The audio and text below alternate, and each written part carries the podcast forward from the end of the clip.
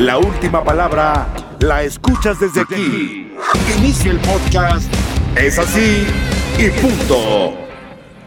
Bienvenidos, esto es Es así y punto. ¿Cómo están ustedes? Un saludo. Aquí arrancamos esta nueva emisión de hoy domingo de Es así y punto. Saliendo del estadio, saliendo de presenciar el partido inaugural, lo que acaba de ser el triunfo de la selección ecuatoriana 2 a 0 ante Qatar. Un claro triunfo del equipo de Gustavo Alfaro que manejó el partido desde el comienzo hasta el fin.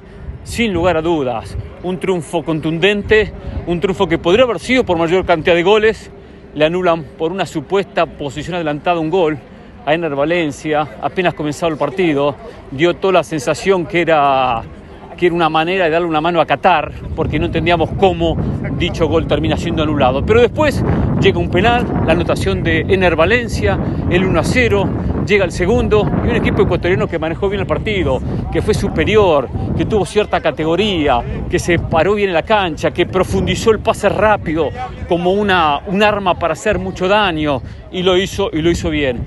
Mordió en el medio, rompió en el medio, lo cortó en un conjunto catarí que no sabía qué hacer con la pelota.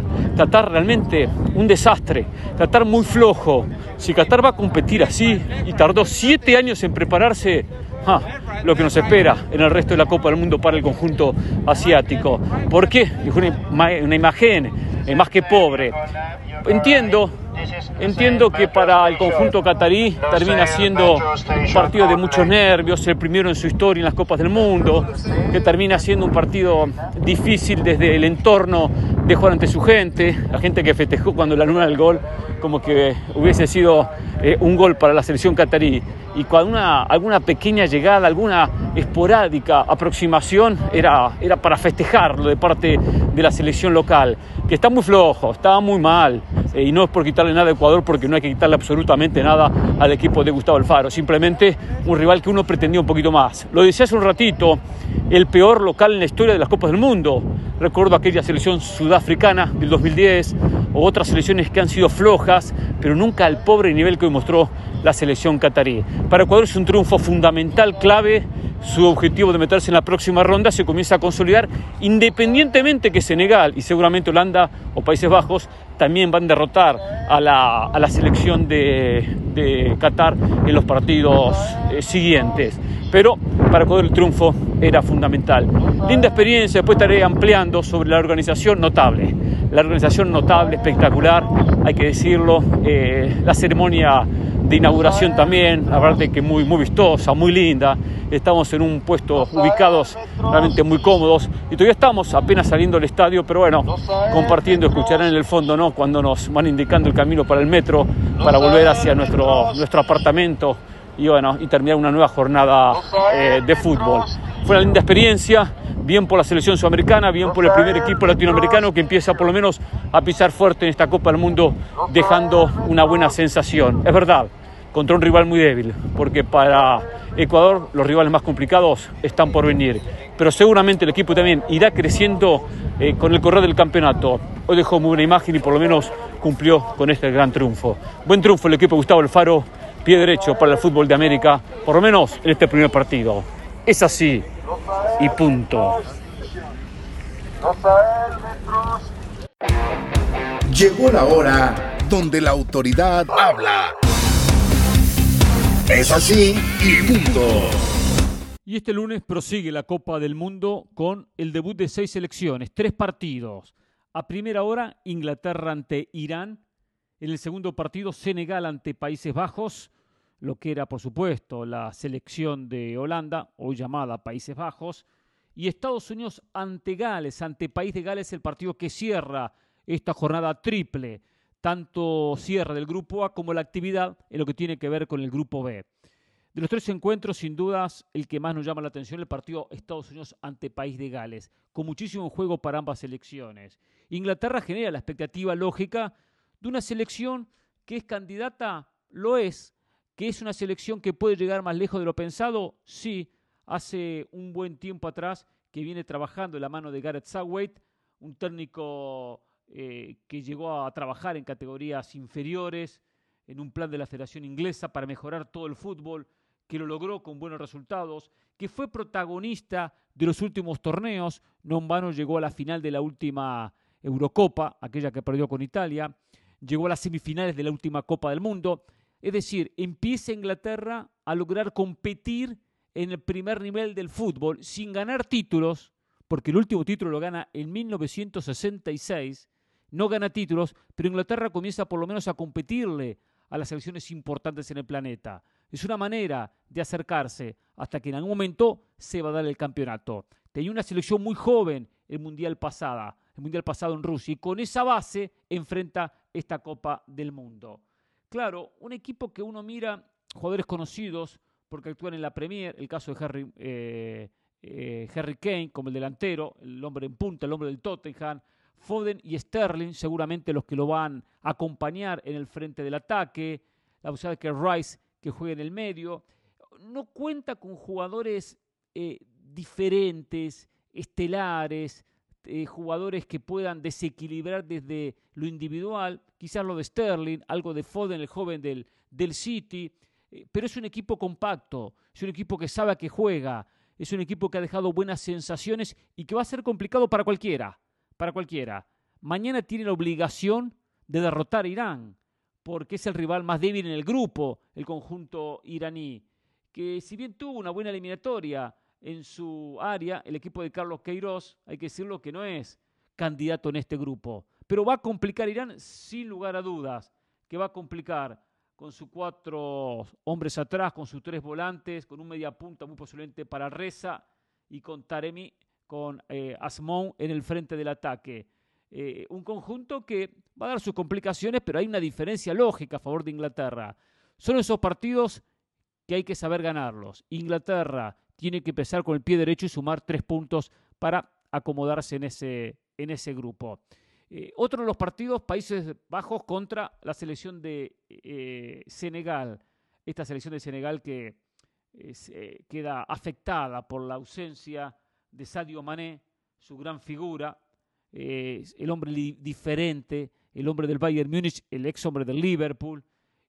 Aliou Cissé es el técnico eh, un, equipo que ha dejado muy buenas sensaciones porque gana la Copa Africana de Naciones, un torneo que es difícil, que es complicado, que hay muchas selecciones parejas, el caso de Egipto, Nigeria, Camerún, Marruecos, Túnez, Argelia, y logró el título en territorio africano. Eh, con algunos jugadores interesantes, eh, con algunos jugadores importantes, el caso de Mendy, por ejemplo, el futbolista del, del Chelsea, eh, tiene algunos jugadores importantes que están actuando en el viejo continente. Diallo dentro de la saga central, eh, Colibali. Eh, es un equipo que va a ser complicado para Países Bajos. Países Bajos con, la, con Luis Vangal como técnico, con la deuda constante de ganar un título internacional, quedarse con un campeonato, protagonista en muchos mundiales, finalista en el 2010, dos finales en el 78, en el 74, nunca campeón del mundo, eh, la promesa constante de Países Bajos de ganar eh, la Copa del Mundo. No veo a Países Bajos con un potencial individual muy fuerte. Eh, Depay es uno de los delanteros, quien le ha costado consolidarse en el Barcelona, quien no es titular. Eh, Berwin lo va a acompañar en ese frente del ataque. Tiene algunos jugadores de experiencia, como el caso de Frankie de Jong, el caso de, de Leeds, el caso de Van Dijk, eh, tiene algunos jugadores por, por línea importantes. Le falta en la zona ofensiva, le falta el conjunto de, de Bangal en esos metros finales, pero es el candidato sin dudas en ese grupo A. Y el partido que cierra, el partido que va a dar por punto, punto final a lo que va a ser la jornada de este lunes, el encuentro entre Estados Unidos y País de Gales. Sin dudas, sin dudas, un encuentro crucial para ambas selecciones. ¿Y por qué digo esto? Porque cuando uno analiza cualquier grupo, siempre hay un candidato, que en este caso es la selección inglesa. Siempre hay un débil, que en este caso es la selección de Irán. Y siempre hay dos equipos que comúnmente luchan por esa segunda posición, por ese segundo boleto a los octavos de final. Recordemos que clasifican dos por, por, grupo. Y aquí casualmente son Estados Unidos y País de Gales las selecciones que a priori, a priori por lo menos uno piensa que van a estar luchando por esa segunda posición. por esa posibilidad de avanzar a la próxima ronda. Una obligación que tiene Estados Unidos, avanzar a la próxima ronda, meterse en octavos de final. Sabemos que Estados Unidos armó un equipo joven, armó un equipo pensando en el 2026, con mucho cambio, con mucha rotación, pero independientemente de eso, tiene que estar a la altura de las circunstancias el equipo de Halter.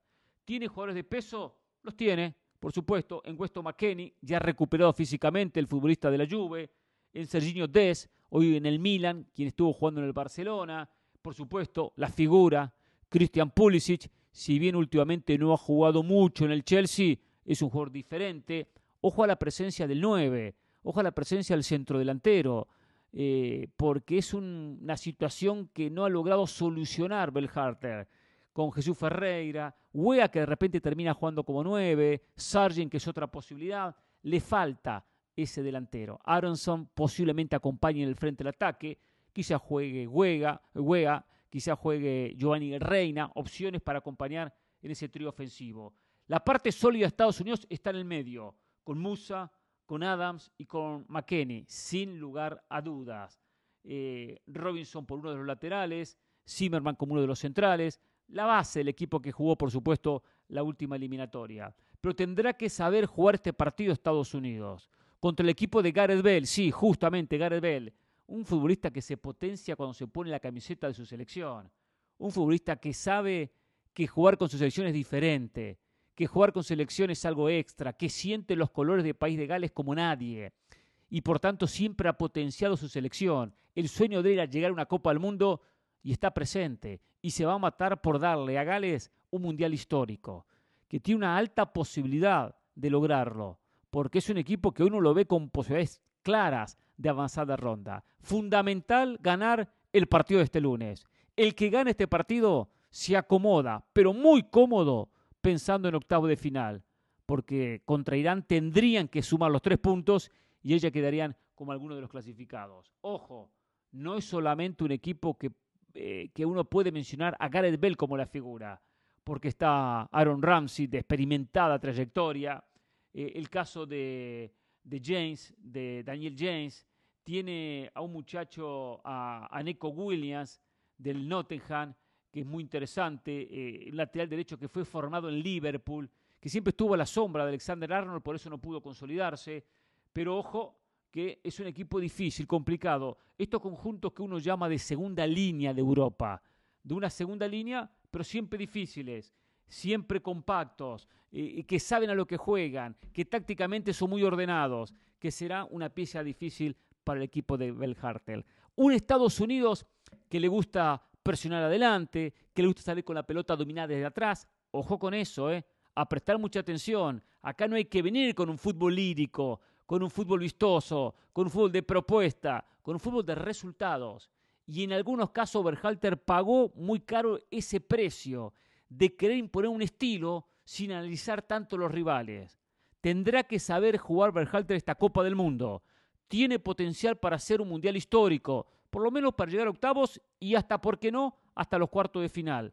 Pero tendrá que saber jugar cada partido. Fundamental, crucial mañana, esa frialdad, esa mentalidad. Ojo con Estados Unidos. Al tener un equipo joven, le falta el líder, le falta el hombre de experiencia, le falta quien calme las aguas cuando la situación venga complicada, independientemente que tenga Rims dentro de los centrales, que es el hombre que más tranquilidad puede transmitir por su experiencia. Pero independientemente de eso, después hay mucha juventud y en cualquier Copa del Mundo pesa mucho más en el partido crucial. Si Estados Unidos aspira a llegar a los octavos de final, tendrá que ganar este lunes. Como mínimo, llevarse un empate. Es así y punto. Llegó la hora donde la autoridad habla. Es así y punto. Lamentablemente, Karim Benzema queda fuera del Mundial. Lamentablemente, Benzema no va a poder estar presente en la Copa del Mundo producto de una lesión. Eh, el francés queda descartado en la selección gala. En mi vida nunca me rindo y publicó en redes sociales tras esta lesión muscular el futbolista francés, que tenía todo, tenía todo para ser una de las figuras de este mundial. Y bueno, eh, su lesión en el día, ya hace unos días atrás, llevó a que el día de ayer se decidiera que quede fuera desafectado de la selección. Hubo muchos mensajes de apoyo eh, al futbolista francés, de, jugadores, exfutbolistas, del mundo del fútbol, porque últimamente eh, ha sido uno de los jugadores estelares, eh, non vano ganador del balón de oro, el mejor futbolista de la última temporada, llevando al Real Madrid a conseguir la UEFA Champions League. Eh, uno, acá hay dos análisis, y tengo que ser sincero porque aquí soy sincero en este micrófono. Como amante del fútbol, es una pena no ver a Karim Benzema. Como amante de este deporte, uno quiere ver a los mejores futbolistas que al fin y al cabo potencian la competición, potencian el mundial, porque Karim Benzema va a ser uno de los, o era uno de los jugadores estelares de este mundial. Mucho más viéndolo jugar al lado de Mbappé, al lado de Dembélé, al lado de una selección espectacular como la que tiene el conjunto francés. Ahora también hay que decirlo, también hay que decirlo y hay que ser sincero. Esto disminuye las chances de Francia de ser campeón del mundo. No digo que no va a ser campeón del mundo, entiendan bien. No estoy diciendo que Francia no va a ganar el mundial. No, que disminuyen las chances. ¿Y por qué digo esto? Porque haber perdido a Pogba, haber perdido a Kanté, perder a Benzema, son muchas bajas para un equipo que tiene un plantel espectacular, pero que un jugador definidor, generador como Benzema que lo pierda, lo va a terminar sintiendo. Giroud es una de las alternativas en el frente del ataque y un delantero que está muy por debajo del propio Karim Benzema, al punto que en la última Copa del Mundo, con un buen trabajo, porque hizo un buen trabajo, no marcó un solo gol. Claro, cuentan hoy con Mbappé mucho más consolidado, un Dembélé veloz y desequilibrante, que igual hay que ver qué partidos termina jugando Dembélé, el hombre del Barcelona. Ahora, también lo digo, como rival de Francia, como hipotético rival de Francia en octavo de final, y aquí tengo que sumar a México. Tanto para Argentina como para México, en la competencia es una buena noticia. Porque México podría enfrentarse a Francia en octavo de final. Si México clasifica segundo, si Francia clasifica primero, hay un cruce. Francia-México en octavos. Y en ese hipotético cruce, y siempre bueno que el rival tenga una figura menos, un problema menos para enfrentar. Lo propio puede pasar con Argentina. Se puede repetir el partido de los octavos de final de la última Copa del Mundo, aquel Francia-Argentina o Argentina-Francia. Si uno termina primero y el otro termina segundo, sin importar en qué grupo, es decir, Argentina primero y Francia segundo, o viceversa, Argentina segundo y Francia primero, habrá enfrentamiento entre estos bicampeones del mundo en octavo de final. Y sin dudas, que si el rival llega con una baja como la de Karim Benzema, por supuesto que uno tiene que tomarlo como una buena noticia. Si hoy, por alguna razón, México se entera que contra Argentina Messi no va a jugar, es buena noticia para México, independientemente que uno diga pobre Messi, pobre Neymar, pobre Benzema o pobre futbolista que fuese que tiene que enfrentar a uno. Cualquier inconveniente del rival va a potenciar a cualquier selección que aspira a sumar tres puntos. Por lo tanto, hay que hacer también ese análisis. ¿Me hubiese gustado ver a Benzema en la cancha? Le digo que sí, pues me gusta ver esos jugadores. Pero también está el otro análisis. Ahí vamos con algunos mensajes. Danilo Álvarez me mandó una foto que están publicando ahí en redes sociales.